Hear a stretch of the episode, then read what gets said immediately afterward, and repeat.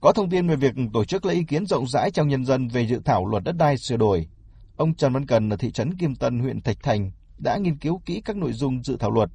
đặc biệt là nội dung mà ông quan tâm. Ông Trần Văn Cần cho biết. Đang đề nghị là à, bổ sung điều chỉnh là đối với các cái doanh nghiệp mà thỏa thuận thu hồi đất khi mà thỏa thuận được khoảng 70% Đấy, thì đối với các trường hợp còn lại và người dân người ta không thỏa thuận mà đòi hỏi cái giá nó cao quá ờ, và người ta không chịu cái vấn đề là là thỏa thuận đó thì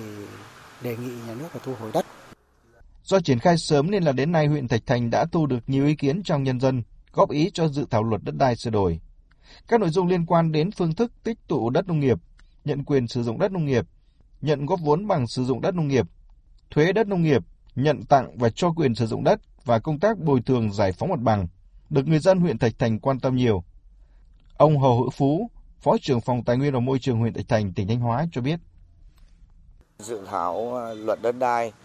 năm nay thì chúng tôi thấy có nhiều cái đổi mới, ví dụ như được bố trí là 16 chương, 236 điều và chúng tôi thấy là cơ cấu các chương điều là tương đối hợp lý. Với bản thân như anh em chúng tôi là những công dân, là những cán bộ được hưởng lương thường xuyên, nhưng mà luật 2013 là không được nhượng quyền sử dụng đất nông nghiệp.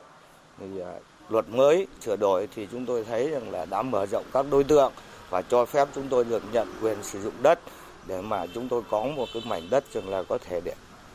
chăn nuôi tăng gia. Việc tổ chức lấy ý kiến nhân dân về dự thảo luật đất đai sửa đổi cũng đang được các địa phương thực hiện bằng nhiều hình thức, như là góp ý trực tuyến bằng văn bản đến các đơn vị được phân công tiếp nhận, tổ chức hội nghị hội thảo, tọa đàm, góp ý qua website chính thức của Chính phủ, Bộ Tài nguyên và Môi trường, của Ủy ban nhân dân các huyện, thị xã, thành phố, thông qua các phương tiện thông tin đại chúng và các hình thức khác phù hợp. Ông Trịnh Xuân Thắng, Phó Chủ tịch Ủy ban nhân dân huyện Vĩnh Lộc, tỉnh Thanh Hóa cho hay. Sau khi mà đăng tải các cái thông tin về cái ờ, dự thảo luật đất đai sửa đổi trên ờ, hệ thống thông tin Ờ, trang thông tin điện tử của huyện và của xã thì hiện tại là nhân dân rất là quan tâm đến cái nội dung sửa đổi này. Vì qua 10 năm triển khai thực hiện từ năm 2013 đến giờ có những điều khoản chưa không còn phù hợp với cái tình hình mới. Vì vậy mà người dân rất quan tâm. Việc tổ chức lấy ý kiến trong nhân dân về dự thảo luật đất đai sửa đổi sẽ tiếp tục được thực hiện đến ngày 15 tháng 3 năm 2022. Các ý kiến tâm huyết, trí tuệ của nhân dân sẽ là cơ sở quan trọng để hoàn thiện dự thảo luật đất đai phù hợp với thực tiễn, đảm bảo tính đồng bộ, thống nhất, khả thi, đáp ứng được yêu cầu phát triển của đất nước trong giai đoạn mới.